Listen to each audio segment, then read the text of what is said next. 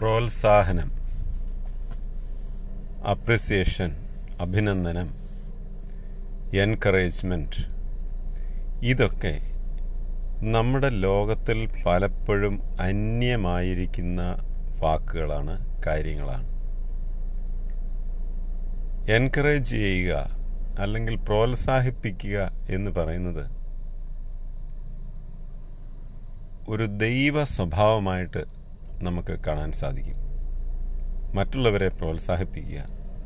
അവരെ ഒന്ന് തള്ളിവിടുക. ചെറിയ കുട്ടികൾക്ക് പോലും പ്രോത്സാഹനം വളരെ പ്രധാനമാണ്.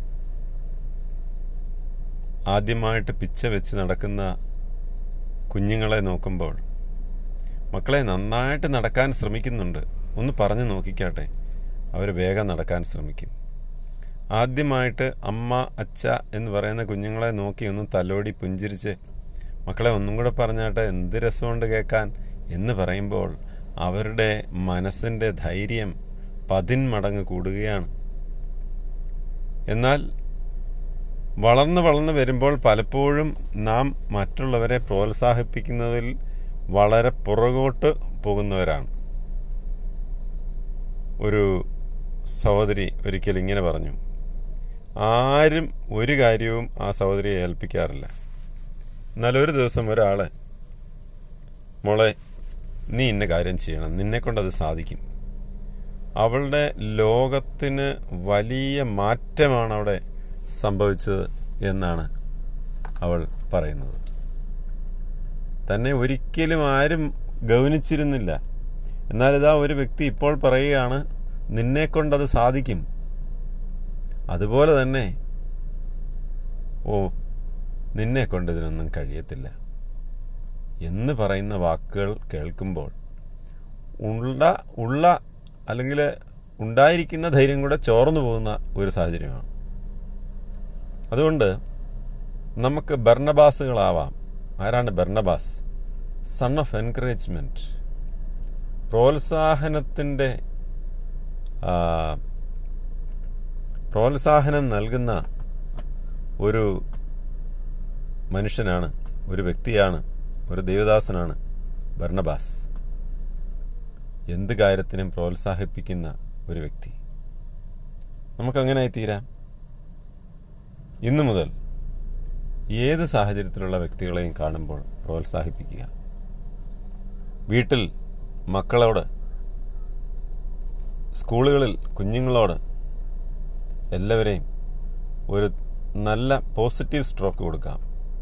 അവരെക്കുറിച്ച് ഒരു നന്മ പറയാം. ആ നീ ഇന്ന് എത്ര മിടുക്കിയായിട്ട് നിന്നെ കാണുന്നു. നമ്മളങ്ങനെ പറയുക. നിന്റെ ഈ മുടി സ്റ്റൈൽ നിനക്ക് നല്ലതായിട്ട് ചേരുന്നുണ്ട് കേട്ടോ. മാർക്ക് വാങ്ങിച്ചു വരുമ്പോൾ ഓ മക്കളെ പത്തിൽ ആറ് മാർക്ക് കിട്ടിയല്ലേ? കൊള്ളാം. അടുത്ത പ്രാവശ്യം നമുക്ക് മോൻ എന്താണെങ്കിലും ഇതിൽ കൂടുതൽ മേടിക്കുവാനായിട്ട് സാധിക്കും. എന്റെ മോൻ അത്രയ്ക്കും കഴിവുണ്ട്. ഇപ്രാവശ്യം എന്തോ അബദ്ധം പറ്റിയതാണ്. എന്നൊന്ന് കേൾക്കുമ്പോൾ അടുത്ത പ്രാവശ്യം കുഞ്ഞ് മിക്കവാറും പത്തിൽ ഒമ്പതോ പത്തോ വാങ്ങിക്കും. അതിനു പകരം പത്തിൽ ഒമ്പതര വാങ്ങിച്ചു വരുമ്പോഴും അയ്യോ മോനെ നിനക്ക് ഇത്ര കിട്ടിയുള്ളോ? എന്ന് ചോദിക്കുമ്പോൾ നാം തളർന്നു പോവുകയാണ്. ഇത് കേൾക്കുമ്പോൾ അവരുടെ ആ പച്ചപ്പ് മുഴുവൻ കരിഞ്ഞു പോവുകയാണ്. അതുകൊണ്ട് പ്രോത്സാഹനത്തിന്റെ വാക്കുകൾ ദൈവികമായിട്ടുള്ള വാക്കുകളാണ്. ദൈവം എല്ലാം സൃഷ്ടിച്ചിട്ട് സ്വയം തന്നെ പറയുകയാണ് എല്ലാം നന്നായിരിക്കുന്നു. ഒരു ഭവനം കാണുമ്പോൾ നമ്മൾ പറയണം ആ കൊള്ളാം നല്ലതായിരിക്കുന്നു അതല്ലെങ്കിൽ ഒരു നല്ല കാര്യം ഒരു വ്യക്തി ചെയ്യുമ്പോൾ നമ്മൾ അഭിനന്ദിക്കണം. പലപ്പോഴും നമുക്ക് ആരെയും അഭിനന്ദിക്കുവാൻ കഴിയുന്നില്ല. എല്ലാത്തിന്റെയും തെറ്റുവശങ്ങളാണ് നമ്മൾ കാണുന്നത്. എത്ര നല്ല കാര്യം ചെയ്താലും ഒരു നല്ല വാക്ക് പറയാൻ കഴിയാത്ത ആൾക്കാരുണ്ട്.